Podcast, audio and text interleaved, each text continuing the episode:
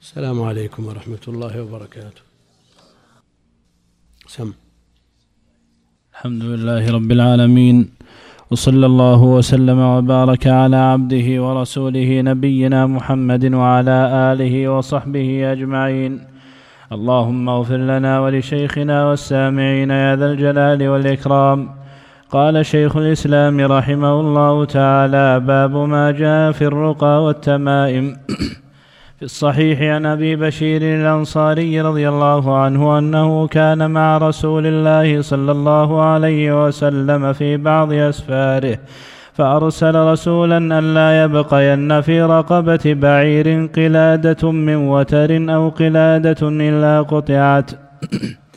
وعن ابن مسعود رضي الله عنه قال سمعت رسول الله صلى الله عليه وسلم يقول إن الرقى والتمائم والتولة شرك. رواه أحمد وأبو داود. وعن عبد الله بن عكيم مرفوعا من تعلق شيئا وكل إليه رواه أحمد والترمذي. التمائم شيء يعلق على الأولاد يتقون به العين لكن إذا كان المعلق من القرآن فرخص فيه بعض السلف وبعضهم لم يرخص فيه ويجعله من المنهي عنه. منه ابن مسعود رضي الله عنه.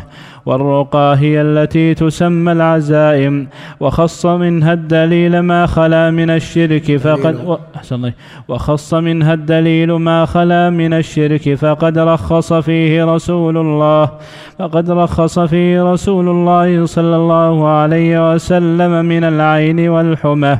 والتولة هي شيء يصنعونه يزعمون أنه يحبب المرأة إلى زوجها والرجل إلى امرأته. وروى أحمد عن رفيع قال قال رويفع. وروى أحمد عن رويفع قال قال لي رسول الله صلى الله عليه وسلم يا رويفع لعل الحياة تطول بك فأخبر الناس أن من عقد لحيته أو تقلد وترا أو استنجى برجيع دابة أو عظم فإن محمدا بريء منه. وعن سعيد بن جبير قال من قطع تميمة من إنسان كان كعدل رقبة رواه وكيع وله عن إبراهيم قال كانوا يكرهون التمائم كلها من القرآن وغير القرآن فيه مسائل الأولى تفسير الرقى والتمائم الثانية تفسير التوله الثالثة أن هذه الثلاثة كلها من الشرك من غير استثناء. الرابعة أن الرقية بالكلام الحق من العين والحمى ليس من ذلك. الخامسة أن التميمة إذا كانت من القرآن فقد اختلف العلماء. هل هي من ذلك أم لا؟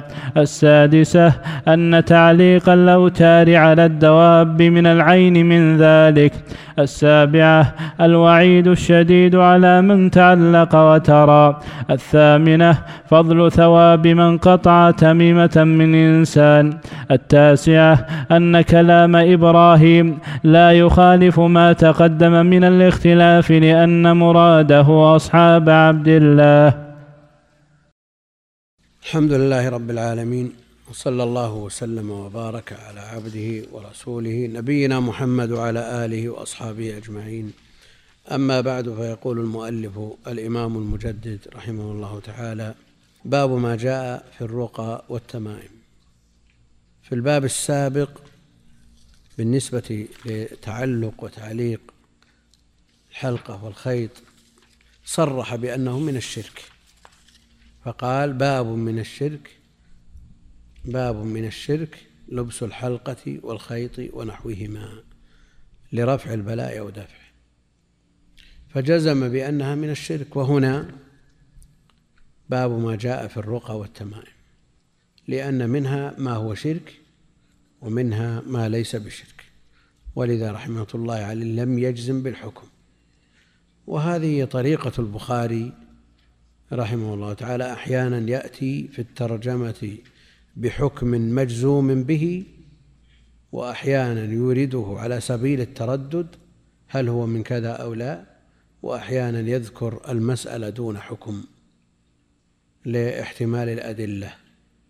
فلا يجزم إلا بما يدل عليه الدليل من غير احتمال. هنا قال باب ما جاء في الرقى وهي جمع رقية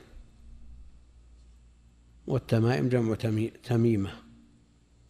الرقى جمع رقية وهي القراءة مع النفث على المريض. والتمائم هي ما يعلق يظن بها تتميم الخير أو تتميم الصحة برفع ما فيها من بلاء أو مرض. يقول رحمه الله تعالى في الصحيح ذكرنا في درس مضى أن الشيخ رحمه الله يكثر من هذا وليست له قاعدة مستمرة بأن يريد كتابا معينا أو حكما معينا. مر بنا قوله في الصحيح والمراد صحيح مسلم. وهنا يقول في الصحيح والحديث في الصحيحين. فإما أن يراد بالجنس بالصحيح الجنس جنس الكتاب الصحيح مما يشمل الصحيحين أو مراده بذلك الحديث الصحيح. المروي عن أبي بشير الأنصاري. وهو مخرج في الصحيحين وغيرهما عن أبي بشير الأنصاري رضي الله عنه يختلف في اسمه اختلاف كبير. منهم من يقول إنه قيس بن عبيد ومنهم من يقول لا يوقف له على اسم صحيح. وهذه هي العادة الغالبة في من اشتهر بالكنية. ذكرنا مرارا أن من يشتهر بالكنية يضيع اسمه. يضيع. ويصعب الوقوف على اسمه بالتحديد. لماذا؟ لأن الألسن لم تتداوله. ومثله من اشتهر بالاسم أو اشتهر باللقب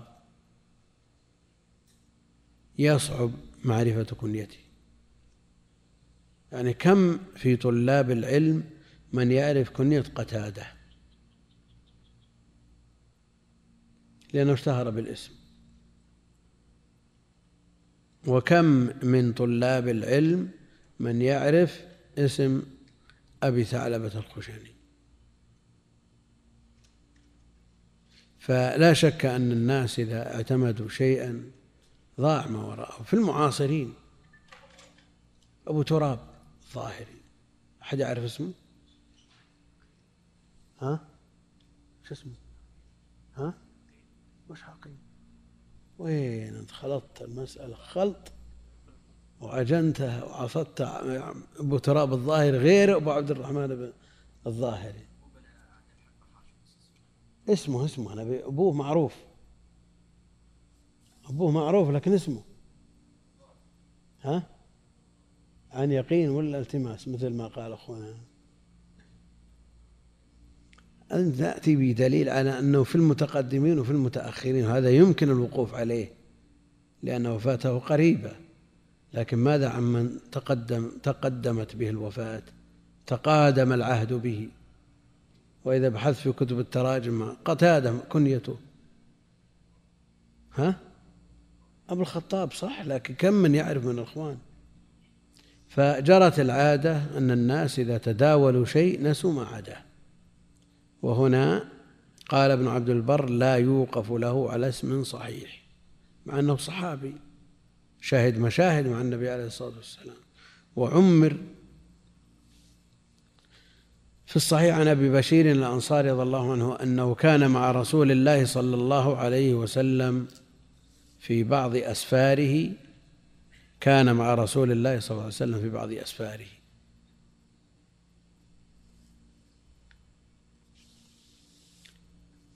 ما السفر هذا؟ هل يوقف على تحديده؟ يعني ذكر الشراح تعيين هذا السفر؟ تعيين السفر. نعم الشراح ما ذكروا شيء. المهم أنه في بعض أسفاره يسمونه مبهم. السفر مبهم. لا يوقف على تعيينه. وابن حجر من أشد الناس تتبع للمبهمات سواء كانت في الأسانيد أو في المتون. فأرسل رسولا أرسل رسولا ينادي في الناس. أرسل النبي عليه الصلاة والسلام رسولا هو زيد بن حارثة مولاه حبه و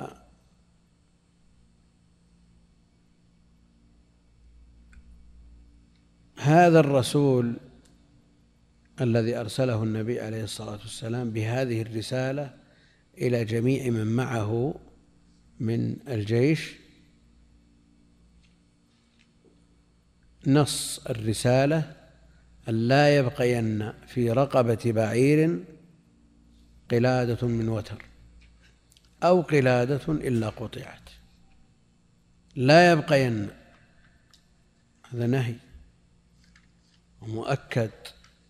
بنون التوكيد الثقيلة التي تقتضي بناء المضارع على الفتح. لا يبقين الأصل في النهي التحريم وفي هذا الباب ظاهر لأنه مخل بأصل الأصول وهو التوحيد.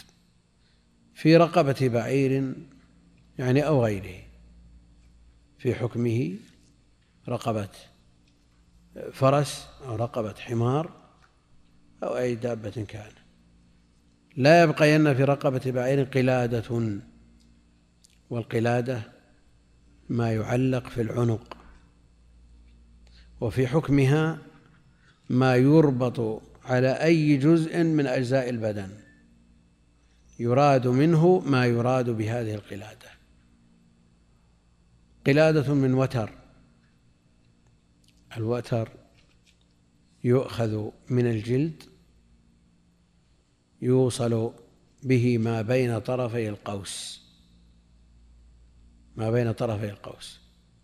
وجرت عادتهم في الجاهلية أنه إذا إذا خلولق صار خلقا باليا لا يحتمل آه، ولا يشتد للسهم لأنه كلما قوي صار السهم من خلاله أقوى وأنفذ وأبعد. وإذا ضعف ضعف الرمي به. فإذا ضعف أخذوه من القوس وعلقوه في عنق الدابة ليقيها من العين. ليقيها من العين يتقون به العين. وما الرابط بين هذا الوتر وبين العين؟ هل لأنه وتر بالي قديم لا تلتفت إليه نفوس العيانين أو أن هذا مجرد شيء أوحاه الشيطان إليهم؟ وقال إن هذا الوتر الذي كثر استعماله واستخدامه آه، له أثر في دفع العين. نعم. من عندك؟ إحنا نبي اللي عندك. هو اللي ما نلقاه في الكتب. ها؟ نعم. بس منه ما هو بدونه. السهم يمضي منه. ها؟ أقول هذا السهم الذي كان يمضي بواسطته بواسطة هذا الوتر منه والعين ترد إليه. إلا إذا كان يصدر ما يشبه السهم مما يقاوم هذه العين هذا مجرد احتمال.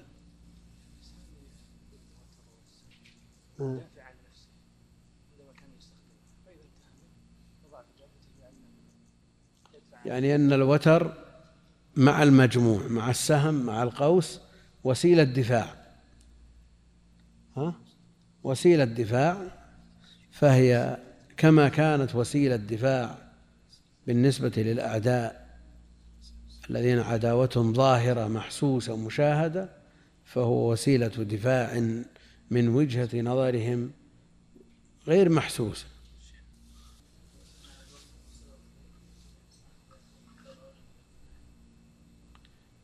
هو الذي يقتل السهم. وإذا نظرنا إلى المجموع من الوتر والسهم والقوس كلها وسيلة دفاع. فإذا كان هذا هو وجه الشبه والسبب الذي يدعوهم إلى أن يعلقوها على الدواب لتقيهم العين وهي حقيقة ليست بسبب لا شرعي ولا عادي مضطرد. فهي إلى آه، الخرافة أقرب وهي قادح في التوحيد لأنهم يظنون النفع بما ليس فيه نفع. هل لا يبقين في رقبة بعين قلادة من وتر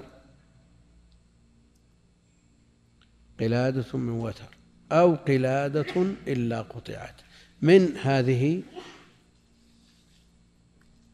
بيانية؟ اجتنبوا الرجس من الأوثان. تصلح أن تكون تبعيضية لا. لا هذه ليست بعض الوتر. قلادة هي الوتر فهي بيانية. ما تجي قلادة من غير الوتر؟ تجي لكنه المقصود هنا هل القلادة بعض الوتر الذي علق على هذه الدابة؟ هنا بيانية. أو قلادة أو هذه قالوا للشك. للشك. هل قال النبي عليه الصلاة والسلام قلادة من وتر فخص القلادة من هذا النوع أو أنه أطلق قلادة من أي شيء كان من أي مادة كانت؟ إلا قطعت. والسبب في ذلك أنهم يزعمون أنها تنفع وترد العين وما كان هذا شأنه فهو من الشرك. لأنه كما قرر ليس بسبب لا شرعي ولا طبيعي عادي مضطرد فحينئذ يكون من باب التوهم الذي هو عين الشرك. قال رحمه الله عن ابن مسعود رضي الله عنه قال سمعت رسول الله صلى الله عليه وسلم يقول إن الرقى والتمائم والتولة شرك رواه أحمد وأبو داود. الرقى معروفة. ومنها ما هو بالقرآن وما ورد في السنة وما ليس فيه شرك. مما قال فيه النبي عليه الصلاة والسلام اعرض علي رقاكم. ولا بأس بالرقى ما لم تكن شركا. من هذا النوع؟ ومنها الرقى بألفاظ لا يعرف معناها. أو توسلات وأدعية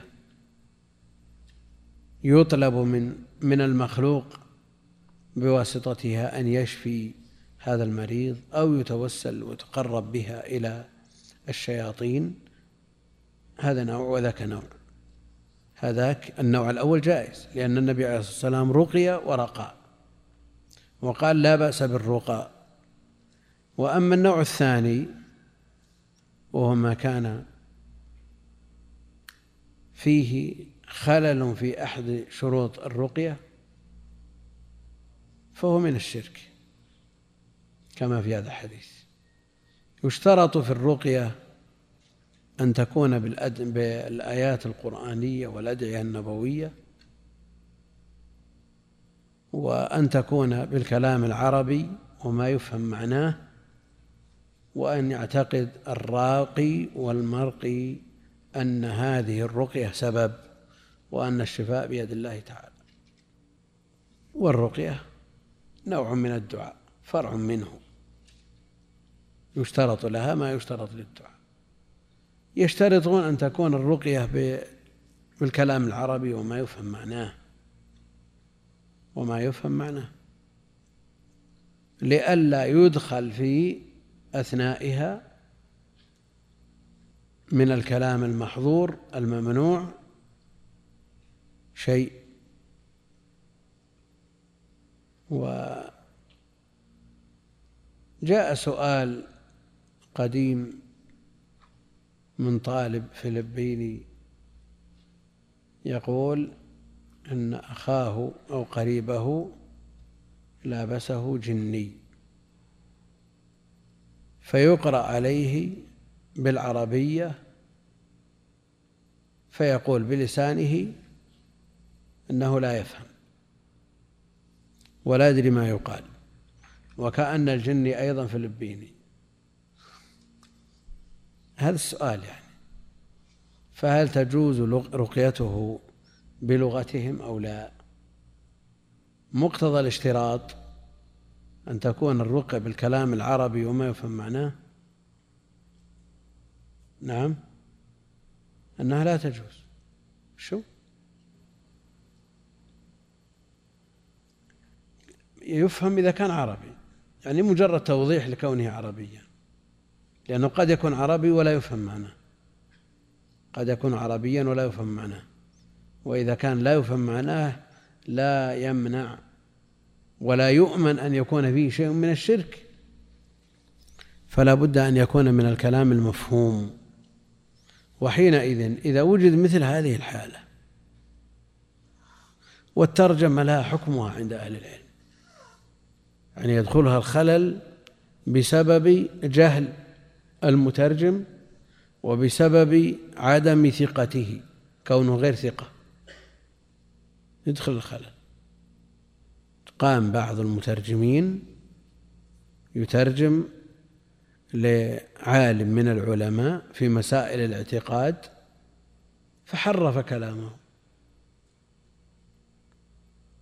ولذا يشترطون في كون في في الراقي أن يكون ثقة. المترجم يشترطون في المترجم أن يكون ثقة لئلا يحرف الكلام في الترجمة وأن يكون عارف بالترجمة عارف باللغة المنقول عنها والمنقول إليها. إذا أتينا برجل ثقة طالب علم ثقة على عقيدة السلف وعنده من التثبت والتحري في الألفاظ و ترجم الرقية بما يفهمه المخاطب مثل هذا الفلبيني. مقتضى الشرط أن هذا لا يصح. ومقتضى قوله عليه الصلاة والسلام لا بأس بالرقى ما لم تكن شركا. أنه يجوز وما المانع لأن ألفاظ الرقية لا يتعبد بها. المقصود منها المقصود منها انتفاع المرقي. انتفاع المرقي. لكن كيف يتم ترجمة الآيات القرآنية؟ وهل إذا ترجم معناها يبقى أثرها وتكون شفاء كما كانت آه، قرآنا بألفاظه وحروفه؟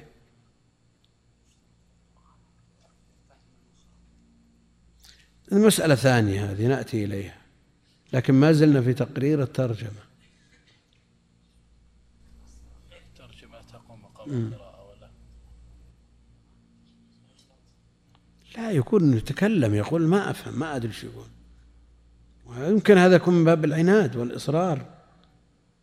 نعم. ها؟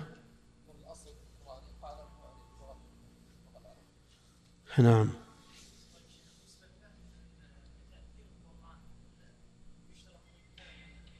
هذا الكلام الذي يقوله الأخوان لكن ما زلنا في تقرير مسألة الترجمة. ثم بعد ذلك ننظر في تأثير القرآن بلفظه هل يشترط له فهم أو لا يشترط؟ لكن هذا يقول أنا ما أفهم ورفض الخروج من هذا الإنسان. بحجة أنه لا يفهم. هل يترجم هذا الكلام ليفهمه؟ وتقطع حجته؟ يفسر الشيخ ها؟ وإذا فسر ترجمت معاني القرآن هل أثرها مثل أثر القرآن؟ ما يقارن أثر هذه بأثر ما يقارن نعم.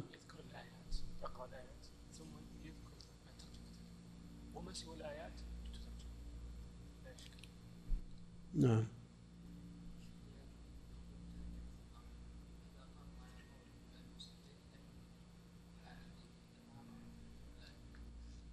نعم. ها؟ له يمكن يتذرع بهذا ولا كلامه ليس بصحيح. يتذرع بهذا مثل هذا وكلامه ليس بصحيح. يعني هناك وقائع وحوادث وأشياء على طريق آه، التنكيت وأشياء تأتي ترد على ألسنتهم من باب التخويف والتهويل. يعني الذين يعانون مثل هذا الأمر عندهم غرائب. عندهم غرائب. على كل حال الترجمة اشترطوا يعني اشترطوا أن تكون الرقية بالكلام العربي.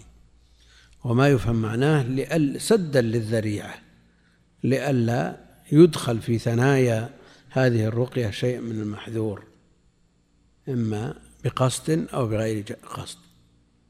وأما بالنسبة للقرآن لا تجوز ترجمته بل لا تمكن ترجمته حرفيا. لا تمكن ترجمته حرفيا.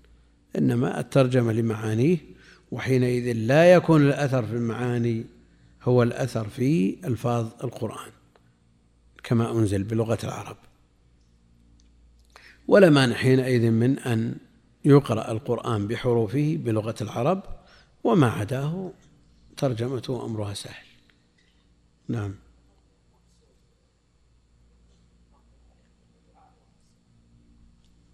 لكن أنت تخاطب جني تريد من أن يخرج من هذا المبتلى.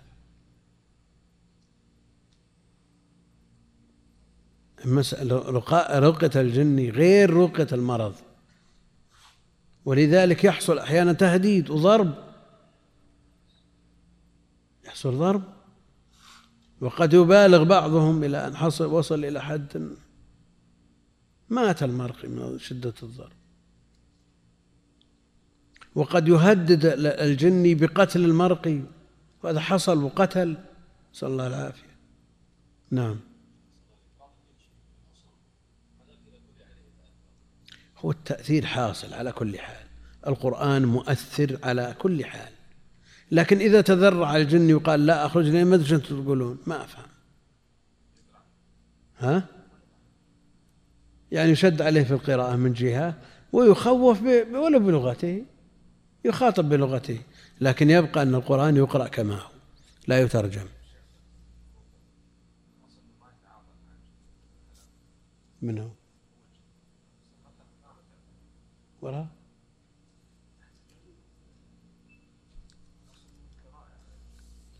قراءة لكن مخاطبته وتخويفه وتهديده ما يخرج إلا بهذا. يعني واقع الرقاة يفعلون هذا ونفع معهم بالتهديد والتخويف و... نعم.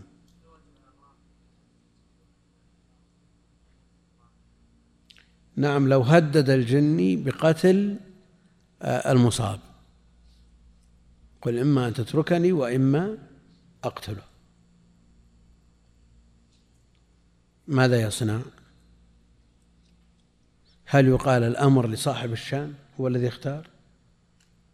أو وليه هناك قوة هناك ضعف. قد يكون عند الراقي من القوة ما يستطيع أن يقتل به الجني وقد يكون هناك ضعف. وحصل وقائع من الجن أنهم قتلوا لكن لا يعني أن الإنسان يخاف منهم ويتعلق بهم ويتقرب إليهم أو يداريهم لا. يكون أمله معلق بالله جل وعلا. لا حصل هناك غرائب. يعني امرأة تقول أن هذا الجني لا يمكنها من الصلاة حتى يعاشرها وجيء بها للراقي قال إن لم تتركوني قتلته. فمن هنا نعرف أهمية الأذكار. نعرف أهمية الأذكار. فهي الحصن الحصين الذي يقي من هذه الشرور من شرور شياطين الإنس والجن. فعلى المسلم أن يلازم هذه الأذكار التي جاءت في كتاب الله وسنة نبيه عليه الصلاة والسلام. شاب دخل فيه أو لابسه جني ثم ثم لما قرئ عليه أو رقي قال أنظرته حتى الثانية عشرة بقراءة آية الكرسي فلما لم يقرأها دخلت. تعبير الناس يعني يقول دخل فيه جني. إيش معنى دخل؟ الله أعلم. المقصود إنه لا بأسه فهنا تتبين أهمية هذه الأذكار. إذا قرأ آية الكرسي لم يقرأه شيطان. آية الكرسي تقرأ في أقل من دقيقة. في أقل من دقيقة ولا تكلف شيئا. على الإنسان أن يحرص على هذه الأذكار بالنسبة له ولمن تحت يده ولمن يمحضه النصيحة من المسلمين. إن الرقى والتمائم التمائم هي التي تعلق. تعلق على المريض أو يعلقها الإنسان على نفسه للدفع. أو للرفع. وهنا يكون هناك تقارب بين ما جاء في الباب السابق لرفع البلاء أو دفعه مع ما في هذا الباب. التمائم هذه تعلق. الرقى لأن خبر إن إن الرقى والتمائم والتولة شرك. هذا خبر إن الرقى عرفنا أن منها ما هو شرك ومنها ما لا يدخل في الشرك بل هو مباح. فالنبي عليه الصلاة والسلام رقى ورقي. فقوله شرك لا يعني أن الرقى كلها من الشرك بل منها ما هو شرك ومنها ما هو آه، ليس بشرك. التمائم هذه المعلقات التي يعلقونها وغالب ما تعلق على الأطفال. منها ما هو من القرآن؟ يعلق على الطفل أو على المريض تمائم من القرآن. ومنها ما يعلق من الكلام العادي ليس من القرآن وليس فيه شرك. ومنها ما يعلق بتوسلات شركية إلى شياطين. ومنها ما يوضع فيه أجزاء وأبعاض من بعض الحشرات. لأن لما فتحت هذه التمائم وجد في هذا كله. فهل حكمها واحد كلها من الشرك؟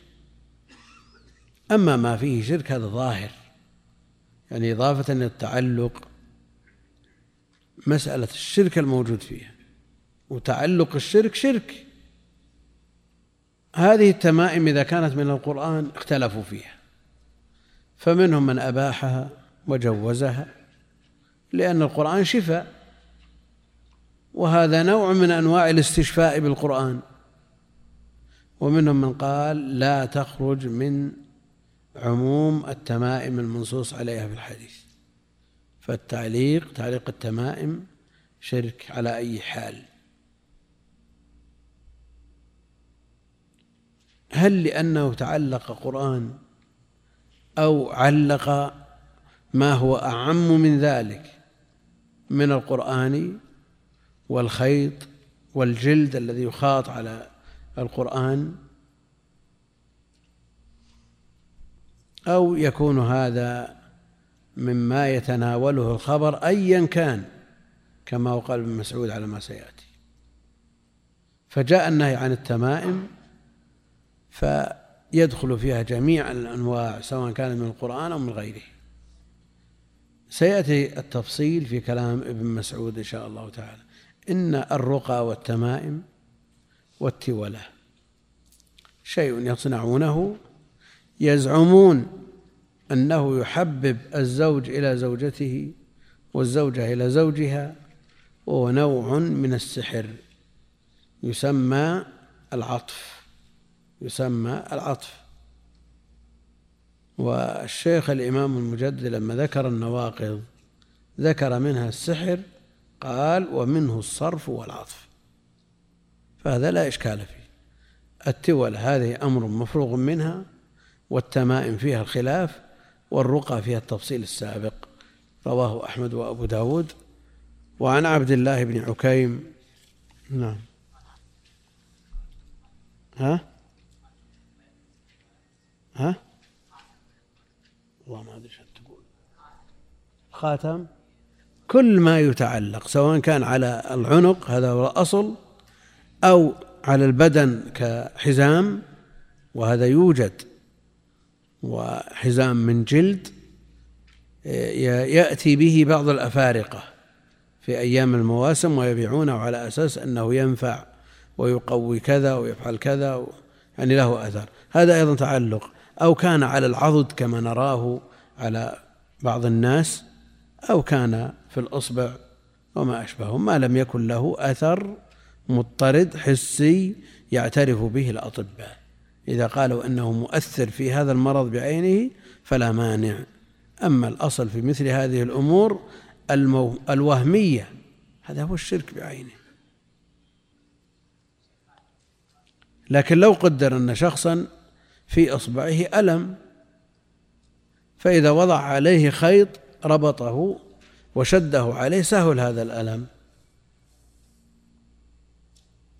كاللفافة والعصابة وغيره. إذا شدت على الرأس العصابة خف الألم. هل نقول هذا تعلق؟ لا. لأن هذا الأثر واضح ومحسوس. نعم.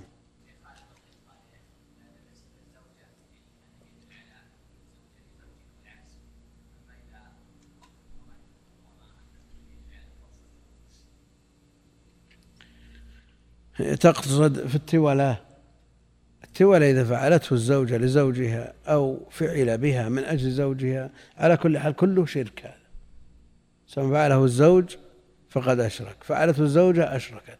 فعله أحد بإذن أحدهما ارتكبوا ما يرتكبه من يذهب إلى الساحر. يقول يحط على الأصبع هذا إذا شافته الزوجة معناه أن الزوجة ما زال راضي عنها وحاب إيه هذه اللي يسمونها الدبلة والخاتم اللي يزعمون أن العلاقة ما زال هذا الخاتم موجود في يد الزوج أن العلاقة ما زالت قائمة وإذا خلعه تأثرت هذه العلاقة هو من هذا النوع. هو من هذا النوع. إذا كان له أثر يظنون أن له أثر في العلاقة بينهما في المحبة والمودة وعدمها هي التولة. هي التولة.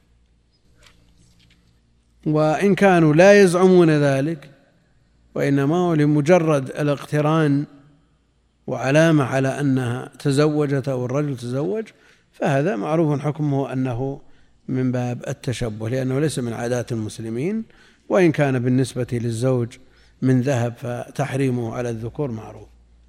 نعم.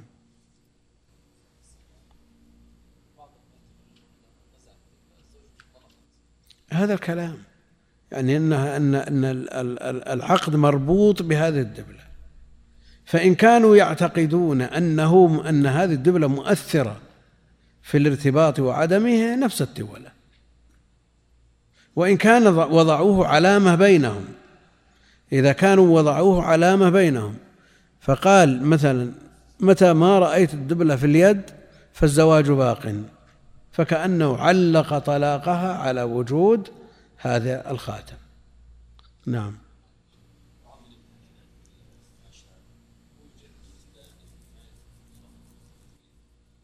هو الأدوية كلها تجارب. الأدوية كلها تجارب. هو في الأول لا يظن أنها تنفع لكن يجرب. إن نفعت واضطرد نفعها صارت علاج. وإن لم تنفع أو نفعت في بعض الناس دون بعض ما صارت علاج.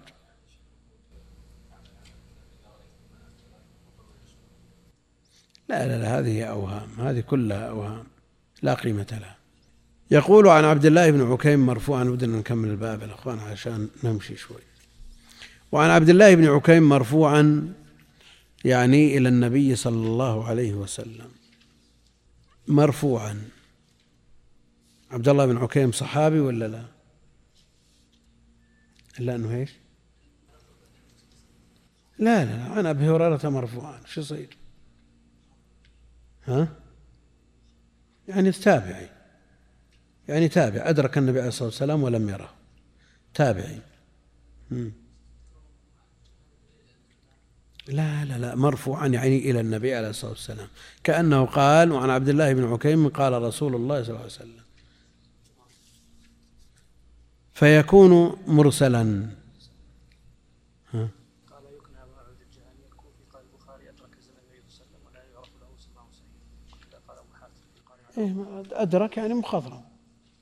يكون من طبقة كبار التابعين. وليست له رؤية ولا رواية عن مباشرة يعني عن النبي عليه الصلاة والسلام ومعلوم أن أنه لا يوجد تابعي له رواية مباشرة عن النبي عليه الصلاة والسلام إلا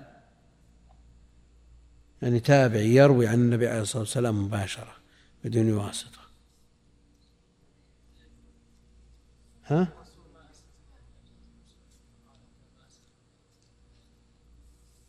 يعني سمع قبل أن يسلم. طيب. لكن له مثال ولا ما له مثال؟ ها؟ وشو؟ رسول هرقل. وش اسمه؟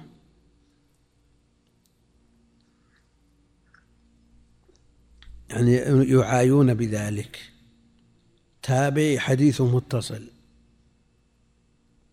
تابعي حديث متصل وصحابي حديثه مرسل.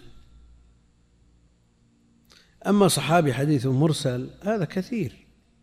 يعني أكثر ما يقول فيه ابن عباس قال رسول الله صلى الله عليه وسلم مرسل. ومثله صغار الصحابة أو من تأخر إسلامه. مراسيل الصحابة حكمها حكم الموصولات عند عامة أهل العلم ونقل عليه الإجماع. مثل هذا مرسل والمرسل يختلف فيه أهل العلم في الاحتجاج به. احتج مالك كذا النعمان به وتابعوهما ودانوا ورده جماهر النقاد للجهل بالساقط في الإسناد. فمالك وأبو حنيفة قبلوا المراسيل واحتجوا بها. وأكثر أهل العلم ردوها لأن الساقط مجهول يحتمل أن يكون صحابيا وأن يكون من التابعين وإذا كان من التابعين يحتمل أن يكون ثقة أو غير ثقة. وما دامت هذه الاحتمالات موجودة فلا سبيل إلى القول بقبوله. وأما الإمام الشافعي فاشترط له شروط تراجع في رسالته المشهورة. ها؟ إلا التنوخي تنوخي رسول هرق وخبره في مسند الإمام أحمد.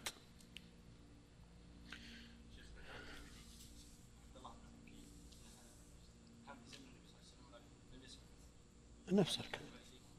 هذا الكلام. هذا كلامنا كله حول هذا. قلنا انه يكون حكمه من كبار التابعين.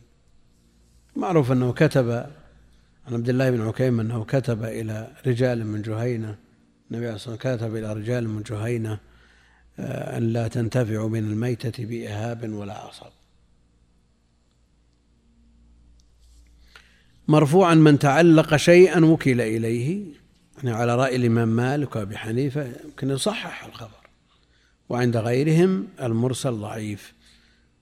من تعلق شيئا وكل إليه. نكره شيئا في سياق الشرط فتعم أي شيء. وكل إليه.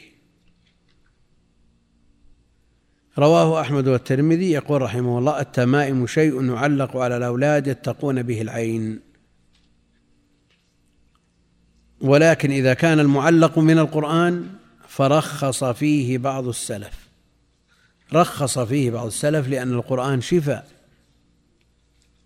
وكيفية الاستعمال لا تخرجه عن كونه شفاء. نعم استعمل الشفاء في عهد النبي صلى الله عليه وسلم بالرقية بالنفس المباشر على المريض واستعملته عائشة وجمع من سلف هذه الأمة بالنفس في الماء بالنفس في الماء ليشربه المريض. ومنهم من استعمله في الكتابة على جام أو ورق أو نحوهما. لكن الأصل في الرقية أنها النفس المباشر على المريض. والرقية في الماء جاءت عن عائشة وغيرها.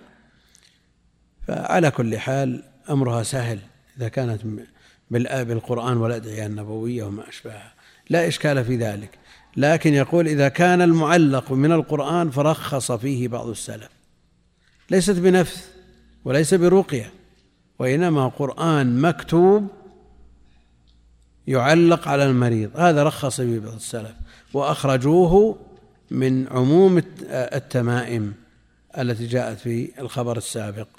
وبعضهم لم يرخص فيه ويجعله من المنهي عنه يعني داخل في إن إن الرقى والتمائم. هذه تميمة. فما الذي يخرجها من النص؟ كونها من القرآن والقرآن شفاء التداوي بالقرآن والعلاج بالقرآن معروف أنه بالرقية والنفث لا بالتعليق والتعلق. وبعضهم لم يرخص فيه ويجعله من المهي منهم ابن مسعود رضي الله عنه. منهم ابن مسعود يرى أن جميع التمائم أيا كانت ومن أي شيء كانت فهي من الشرك.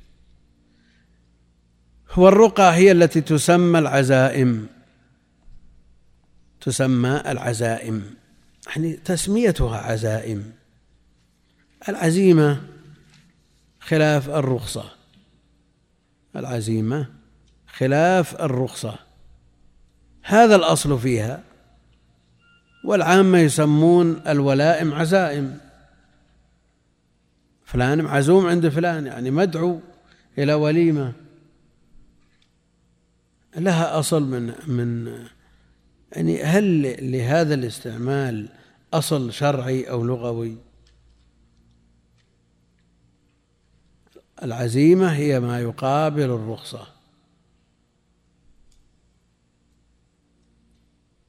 وهي في الغالب ما يقترن بالشدة عزمة من عزمات ربنا. استعمالها في الوليمة استعمال عرفي حادث واستعمالها في الرقى. يعني موجود يسمونها عزائم وقد يطلقونها على الرقى المكتوبة على الورق.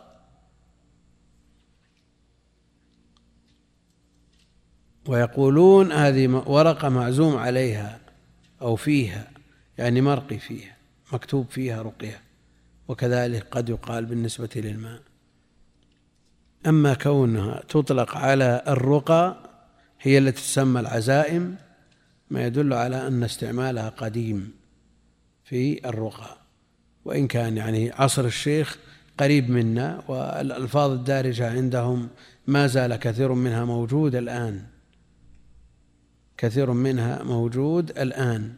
هناك كتاب ألف في كلمات انقضت كانت تستعمل في هذه البلاد لا سيما نجد ثم انقرضت وانتهى التحدث بها.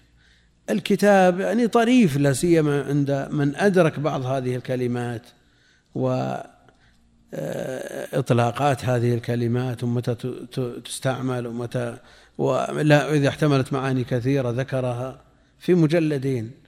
وبعضهم يقول إن هذا الكتاب حقيقة مجرد ضياع وقت. لا فائدة. كلمات درجت بين العوام وانتهت. و... وما يتعلق بالأطفال منها كثير وما يتعلق بالعجائز وما يتعلق بكبار السن. والمهم أنها كلمات استعملت مدة من الزمن وفي الغالب ليس لها ما يسندها من لغة العرب. يعني إذا بحثت عنها في دواوين اللغة ما وجدت لها ما يسند ثم انقرضت. يقول بعض الناس أن هذا من إهدار الوقت والتأليف فيما لا ينفع مجلدين يكتب في مثل هذه الأمور لكنها لا تخلو من فائدة. لا تخلو من فائدة. لماذا؟ لأنه يمر بالأوقاف والوصايا وغيرها. ألفاظ من هذا النوع اندرست ما ما فإذا عرضت على على قاضي أو على أحد من أجل تنفيذ هذا الوقف أو تنفيذ هذه الوصية لا يعني ليست ليست في دواوين العرب من أجل أن يرجع إليها. ومن كان يستعملها انتهوا. قد يوجد الآن من كبار السن من يستطيع أن يفسر بعض الكلمات لكن بعد مدة يكون انتهوا. فمثل هذا الكتاب كفيل بحل مثل هذه الألفاظ التي انقضت.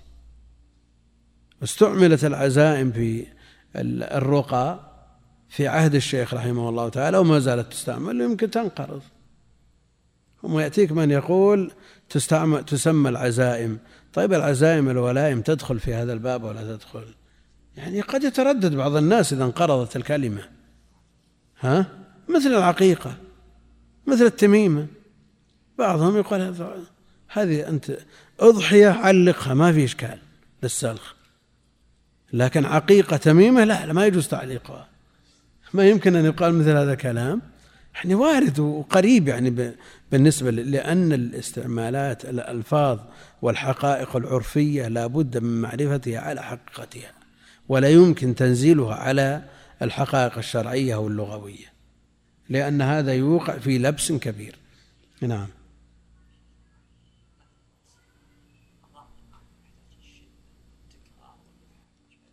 ما يلزم في كل شيء. هو قد يقال اعزم عليه بمعنى شد عليه إذا كان من نوع الجن آه، العتاة.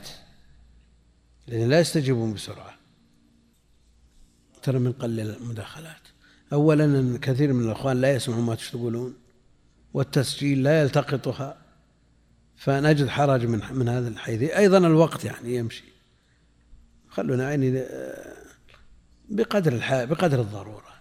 هو الأصل أنه إذا سأل أحد أو أجاب أحد وهو لا يسمع أنني أعيد سؤاله أو جوابه لكن طريقة ما هي قد آه، آه، لا تضطرد. قد يغفل عنها وقد تمل مثل هذه الطريقة. فنقتصر منها على قدر الضرورة. والرقى هي التي تسمى العزائم وخص منها الدليل ما خلا من الشرك. لا بأس بالرقى ما لم تكن شركا أو ما لم يكن شرك يعني ما لم يوجد شرك.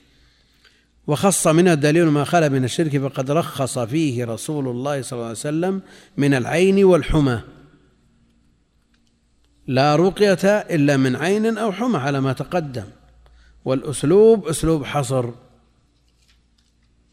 فكأن الشيخ يرى التخصيص بالعين والحمى لكن النصوص الأخرى تدل على أن الرقية نافعة من كل مرض. وأما التخصيص بالعين والحمى والتنصيص عليهما دون سائر أفراد الأمراض فإنها لقوة أثرها في العين والحمى. يعني لا تأثير للعين في سائر الأمراض كتأثيرها للرقية. لا تأثير للرقية في سائر الأمراض كتأثيرها في من العين والحمى. كما قيل لا هجرة بعد الفتح. لا هجرة أجرها عظيم كعظم أجر الهجرة بعد الفتح أو قبل الفتح. على كل حال القصر كما هو معروف عند أهل العلم ينقسم إلى حقيقي وإلى إضافي وهذا من النوع الإضافي لا الحقيقي. وتقدم الكلام في العين والحمى والتولة شيء يصنعونه يزعمون أنه يحبب المرأة إلى زوجها والرجل إلى امرأته. وعرفنا أنه يسمى العطف وهو نوع من السحر وهو ناقض من نواقض الإسلام. نسأل الله العافية. شرك أكبر. شيء يصنعونه. يزعمون أنه يحبب المرأة إلى زوجها والرجل امرأته وعرفنا أنه فيما تقدم إن الرقى والتمائم والتولى شرك. أما التولى فلا إشكال فيها أنها شرك وأما التمائم فمنهم من فرق بين ما كان من القرآن ومنهم من لم يفرق كابن مسعود. وأما الرقى ففيها النصوص الصحيحة الصريحة التي تدل على جوازها ما لم تكن شركا وما اشتمل على شيء من الشرك فإنه يمنع لكونه شركا. بعد هذا يقول رحمه الله تعالى وروى أحمد عن رويفع قال قال رسول الله صلى الله عليه وسلم لعل الحياة تطول بك فأخبر الناس أن من عقد لحيته أو تقلد وترا أو استنجى برجيع دابة عظم فإن محمدا بريء منه. رويفع ابن ثابت الأنصاري صحابي معروف ولي بعض نواحي إفريقيا وعمر كما جاء في الخبر طالت به الحياة. وفيه علم من أعلام النبوة. لكن ماذا عن تخريج الحديث؟ الشيخ لي أحمد. ها؟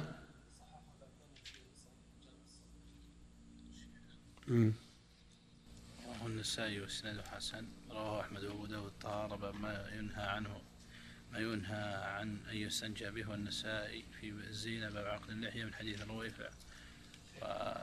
وحشي يقول حديث صحيح.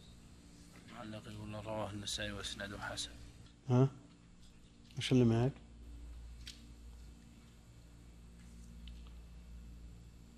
تخريج. المقصود الخلاصة أنه مصحح. طيب. قال قال رسول الله صلى الله عليه وسلم يا رويف لعل الحياة تطول بك. وقد وقع الأمر كما أخبر النبي عليه الصلاة والسلام فطالت به الحياة. وهذا علم من أعلام نبوته. عليه الصلاة والسلام فأخبر الناس. أخبر الناس. يعني إذا احتيج إليك وطالت بك الحياة ولم يبق ممن سمع مني أحد احتاج الناس إليك أخبرهم. لا تكتم عنهم. لأن الحاجة تعظم إلى العالم إذا انقرض جيله. وانتهى أقرانه. تزداد الحاجة إليه. ويشتهر بذلك أكثر من غيره ممن تقدمت به الوفاة. ولذا العبادلة من الصحابة لا يدخل فيهم ابن مسعود لأنه تقدمت وفاته مات سنة اثنتين وثلاثين وعمر أصحابه الأربعة. ممن اسمه عبد الله وأكبر منهم. لكن آه، كونهم جمعوا بهذا بهذا الاسم الذي يجمعهم عبادلة وهم من أهل الفتوى لأن الحياة تأخرت بهم واحتاج الناس إلى ما عندهم. ورويفع هذا طالت به الحياة. فلعل الحياة تطول بك يا رويفع فأخبر الناس. يعني إذا ما بقي لن تعين عليك. أن تخبر الناس. لكن إذا وجد من يؤدي غيرك إذا وجد غيرك من يؤدي الخبر فيكون الخبر يكون الأداء ليس بحتم لأنه يوجد من يؤديه. أما إذا طالت بك الحياة وانقرض جيلك ولم يبقى إلا أنت ممن سمع مني فعليك أن تخبر الناس. فأخبر الناس أن من عقد لحيته كان العرب في الجاهلية يعقدونها كبرا. منهم من قال أن هذا هو السبب الكبر ومنهم من قال إنه يعقد لحيته ليتشوه منظره فلا تتجه إليه أعين الحساد. ولعل هذا مناسب لما نحن بصدده. أن من عقد لحيته وتقلد وترا. الوتر تقدم الكلام فيه وشيء من الجلد يتخذ يجمع به بين طرفي القوس ولذا يقول الفقهاء أن اليدين حال الركوع ينبغي أن تكون كالوتر إيش معنى كالوتر؟ يعني مستقيمة مستقيمة لا مائلة ولا محدودبة ولا ليست كالقوس إنما كالوتر والوتر مستقيم. أو تقلد وترا سواء كان على نفسه أو على دابته أو على بيته أو سيارته أو ما أشبه ذلك أو استنجى برجيع دابة الروث روث الدابة أو عظم لأن العظم زاد الجن. الرجيع زاد البهائم بهائم الجن. فإن محمدا بريء منه. وهذا يدل على أن هذه الأمور المذكورة من الكبائر. لأنه إذا برئ منه النبي عليه الصلاة والسلام وقد نص الله في كتابه على أن الله ورسوله ورسوله قد برئ من المشركين. بريء من المشركين ورسوله. فهؤلاء يشاركون المشركين في هذه البراءة لارتكابهم أمرا محرما وأهل العلم يقررون أن ما قرن بالبراءة أنه من الكبائر من الكبائر. والشاهد منه أو تقلد وترا أو عقد لحيته على أحد التفسيرين. أما تقلد وترا فلا شك في مطابقته للترجمة لأنهم يقصدون بتعليقه على أنفسهم أو على دوابهم أو على بيوتهم دفع العين أو رفع ما فيها من نقص أو مرض. فإن محمدا بريء منه بريء من الفاعل أو من الفعل. نعم. كيف؟ الفاعل. فإن من تعلق النووي رحمه الله تعالى يقول أي بريء من فعله. بريء من فعله. ولا شك أن الضمير يعود إلى من؟ من عقد لحيته أو فعل أو فعل فهو الفاعل. لكن لا يعني أن هذه البراءة تخرجه من دائرة الإسلام إلا إذا آه، كان في تعلقه الوتر آه، يعتقد أنه ينفع ويضر من دون الله أو استحل محرما معلوم من الدين بالضرورة هذه الأمور لا شك أنها لا تصل إلى حد الشرك المخرج عن الملة إلا في مسألة تقلد الوتر إذا رأى أنه ينفع أو يضر من دون الله. إذا إذا كان بريئا من الفعل كما قال النووي أو بريء من صاحب الفعل كما هو مدلول الحديث في فرق ولا ما في فرق؟ نعم. حتى لو كان بريء من الفعل فالمراد فاعله. يعني ما أسفل من الكعبين ففي النار. يعني هو يقص هذا الزائد من الثوب ويرمى في النار وصاحبه ما يتأثر. كل ضلالة في النار. ها؟ كل ضلالة في النار الضلالة في النار سهلة لكن المراد صاحبها. فإذا برئ النبي عليه الصلاة والسلام من الفعل فالمراد به الفاعل الذي تتجه إليه هذه البراءة. وعن سعيد بن جبير نعم. النووي أي بريء من فعله وهذا خلاف الظاهر والنووي كثيرا ما يتولى الحديث الصرف عن ظاهرها ظاهرها فيغفر الله له. مقصود أن هذا اختيار النووي بريء من الفعل ولم لا يوافق عليه. وعن سعيد بن جبير قال من قطع تميمة من إنسان كان كعدل رقبة. سعيد بن جبير تابعي جليل من جلة التابعين ومن أعلمهم بالتفسير.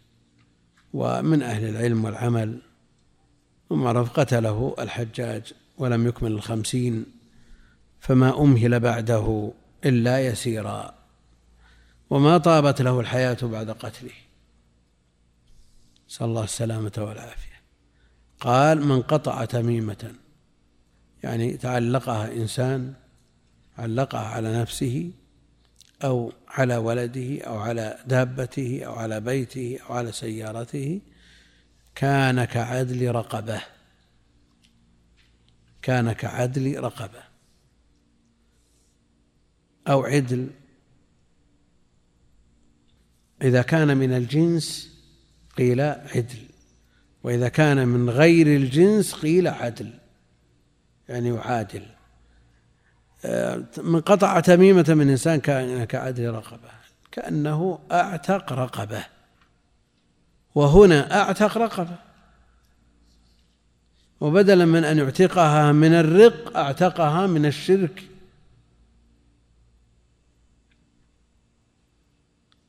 وأيهما أفضل أن يعتق الإنسان من رق مع كونه مسلما يعبد الله ويؤدي حق مواليه ويكون له الأجر مرتين فيعتق هذا أو يعتق شخص عليه خطر من الخلود في النار.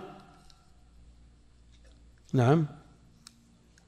لا شك أن إخراجه من الشرك أفضل من إعتاقه. وهنا المشبه أفضل من المشبه به أو العكس. الأصل أن المشبه به هو الأقوى في وجه الشبه والأدخل وهنا المشبه الذي هو من أعتق هذا الشخص من هذا الشرك وأنقذه منه كان كعدل رقبة. لكن هل هذا الثواب منوط بمجرد قطع التميمة ولو لم يمتثل صاحبها ولو لم ينقذ من الشرك؟ وحينئذ يكون العتق أفضل منه. لكن إذا ترتب عليه أنه دعاه واقتنع بما دعاه إليه وقطع هذه التميمة لا شك أنه أفضل من العتق. أفضل حينئذ من العتق. لعن المؤمن كقتله. في الحديث الصحيح لعن المؤمن كقتله. يعني وجه الشبه أن القتل قضاء على دنياه. ولعنه يقتضي طرده من رحمة الله فهو قضاء على آخرته. فهو قضاء على آخرته. لكن اللعن لا يلزم منه القضاء على الآخرة إلا على جهة التقدير. وإلا فإن كان مستحقا لهذا اللعن فهو بعمله استحق. الطرد من رحمة الله وإن كان لا يستحق لم يتضرر بهذا اللعن ورجعت الكلمة إلى قائلها. من قطع تميمة من إنسان كان كعدل رقبة. رواه وكيع. هذا الكلام ظاهره أنه من كلام سعيد بن جبير. عن سعيد بن جبير قال من قطع تميمة. فماذا يقال عنه؟ مرفوع ولا موقوف؟ مقطوع. مقطوع لأن المرفوع ما أضيف إلى النبي عليه الصلاة والسلام. والموقوف ما أضيف إلى الصحابي والمقطوع ما أضيف إلى التابع فمن دونه. فهو مقطوع. نعم. ما يبقى عندك التخريج؟ شو يقول؟ يعني ما يخرج الآثار. طيب نأتي إلى لفظ الحديث. هل يمكن أن يقوله سعيد بن جبير من تلقاء نفسه؟ أو أن هذا مما لا يدرك بالرأي فله حكم الرفع وإذا كان له حكم الرفع وسعيد بن جبير تابعي إذا مرفوع مرسل أو مقطوع صحيح. إذا قلنا إنه ليس له ليس للرأي فيه مجال نقول إنه مرفوع كما قرر ذلك أهل العلم لكنه غير متصل لأن سعيدا لم يدرك النبي عليه الصلاة والسلام. فهو مرفوع مرسل. وإذا قلنا أن مثل هذا يمكن أن يجتهد مثل سعيد بن جبير ويرى أنه لما حرره من من الشرك كان كان كمن أعتقه من الرق يعني مسألة تقبل النظر أو لا تقبل؟ الاحتمال قائم. وعلى كل حال سواء كان موقوفا آه، فإنه لا مقطوعا لا يحتاج به أو كان مرفوعا مرسلا فالكلام في المرسل تقدم. وله عن إبراهيم وله عن إبراهيم بن يزيد النخعي الكوفي آه، من كبار الفقهاء. ومات في سنة الفقهاء. سنة كم؟ ستة وتسعين الذي مات فيها أكثر الفقهاء منهم الفقهاء السبعة. يعني إذا كنا نعد سنة 1420 سنة العلماء مات فيها جمع غفير من أهل العلم. ولو لم يكن فيها إلا الأئمة بن باز والألباني ومعهم ثلة من أهل العلم في هذه السنة. هي سنة العلماء نعدها. هناك سنة الفقهاء سنة ستة وتسعين مات فيها كثير من الفقهاء ومنهم النخعي. آه، وله عن إبراهيم لمن؟ ها لمن؟ أقرب مذكور. وكيع هذا المقتضى. قال كانوا هل يعني بذلك الصحابة؟ من أدركهم من الصحابة أو يعني أصحاب ابن مسعود. نعم الشراح عموما يقولون يعني أصحاب ابن مسعود. كانوا يكرهون التمائم كلها من القرآن وغير القرآن وقدوتهم في هذا شيخهم ابن مسعود وقد تقدم كلامه في الرقى عموما من القرآن وغيره وأنه يمنع من ذلك كله. يقول الإمام رحمة الله عليه فيه مسائل. الأولى تفسير الرقى والتمائم. وقد تقدم أن الرقى جمع رقية وهي القراءة على المريض مع النفث أو النفخ. والتمائم جمع تميمة وهي ما يعلق على الدواب أو يعلق على الأطفال خشية العين أو لرفع المرض. الثاني تفسير التولة وهي شيء يصنعونه كما تقدم في كلام الإمام رحمة الله عليه يزعمون أنه يحبب المرأة إلى زوجها والزوج إلى امرأته. الثالثة أن هذه الثلاث تمائم الرقى والتمائم والتولة هذه الثلاث كلها من الشرك من غير استثناء. كلها من الشرك من غير استثناء. طيب الرقية الشرعية ما تستثنى؟ تستثنى. آه، التميمة إذا كانت من القرآن عند من يقول بجوازها تستثنى. والإمام رحمة الله يقول أن هذه الثلاث كلها من الشرك من غير استثناء. فهل رأيه منع الرقية مطلقا؟ ومنع التمائم مطلقا؟ ولا يشك في أن رأيه منع التولى بدون استثناء. ولذا يقول إن هذه الثلاث كلها من الشرك من غير استثناء. يعني لو اقتصرنا على هذه الجملة على هذه المسألة قلنا أن الشيخ لا يجيز الرقية.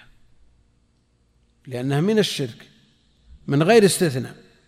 ولا يجوز التيام التمائم مطلقا ولو كانت من القرآن لأنه يقول من غير استثناء.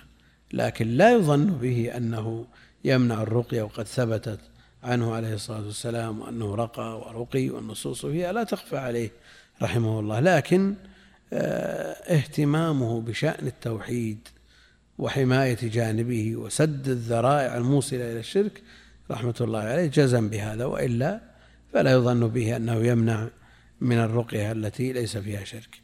الرابعة أن الرقية بالكلام الحق من العين والحمى ليس من ذلك. هو استثنى منها من الرقية العين والحمى فقط. استدلالا بحديث لا رقية إلا من عين أو حمى. ومفهوم التخصيص بالعين والحمى أنه يمنع ما عدا العين والحمى وأنه لا يرقى المريض إذا كان مرضه بسبب غير العين والحمى. لكن المرجح أن الرقية نافعة إذا لم تكن شركا من الأمراض كلها. الخامسة أن التميمة إذا كانت من القرآن فاختلف فقد اختلف العلماء هل هي من ذلك أم لا. التميمة إذا كانت من القرآن فقد اختلف العلماء هل هي من ذلك أم لا يعني من الشرك وقد تقدم الكلام فيها فأجازها جمع من أهل العلم لأن القرآن شفاء بغض النظر عن كيفية الاستشفاء ومنعها ابن مسعود وأصحابه فهذا الخلاف الذي أشار إليه الشيخ رحمه الله مما تقدم ذكره قريبا. هل هي من ذلك أم لا؟ هل هي من ذلك أم لا؟ أم هذه يعطف بها متى؟ نعم إثر همز التسوية. وأم بها اعطف إثر همز التسوية. أو همزة عن لفظ أي مغنية. ولا يعطف بها بعد هل فالأصل أن يقول هل هي من ذلك أو لا. لكن جاء في البخاري في قصة جابر هل تزوجت بكرا أم ثيبا؟ وهذا يدل على الجواز. هذا يدل على الجواز إن لم يكن روي بالمعنى والاختلاف في السنة على قواعد النحو محل خلاف بين أهل العلم. من أراد الخلاف بتفصيله فلينظر إلى مقدمة خزانة الأدب. خزانة الأدب. شرح شواهد الكافية للبغدادي لأن هناك خزانة الأدب لابن حجة. الحموي ليس هو. مقدمة الخزانة آه، ذكر الخلاف وأطال في تقريره وهناك رسالة في حكم الاحتجاج بالحديث على قواعد النحو فمن أجازه قال هو كلام أفصح العرب ومن منعه قال إنه تجوز روايته بالمعنى فلا نضمن أن هذا كلام النبي عليه الصلاة والسلام. السادسه أن تعليق الأوتار على الدواب من العين من ذلك يعني من الشرك لأنه تعلق بغير الله جل وعلا. السابعه الوعيد الشديد على من تعلق وترا. يؤخذ من إيش؟ رويفع من عقد لحيته وتقلد وترا أو استنجى برجيع دابة أو عظم فإن محمد بريء منه. هذا وعيد شديد على من تعلق وترا. الثامنة فضل ثواب من قطع تميمة من إنسان. فضل ثواب من قطع تميمة من إنسان وذلك في كلام كان كعدل رقبة. التاسع أن كلام إبراهيم لا يخالف ما تقدم من الاختلاف لأن مراده أصحاب عبد الله. خلاف معروف في تعليق التميمة إذا كانت من القرآن فقول آه، إبراهيم كانوا يكرهون التمام كلها من القرآن وغير القرآن يقصد بذلك أصحاب ابن مسعود. وأما من عداهم فالخلاف بينهم موجود. اللهم صل على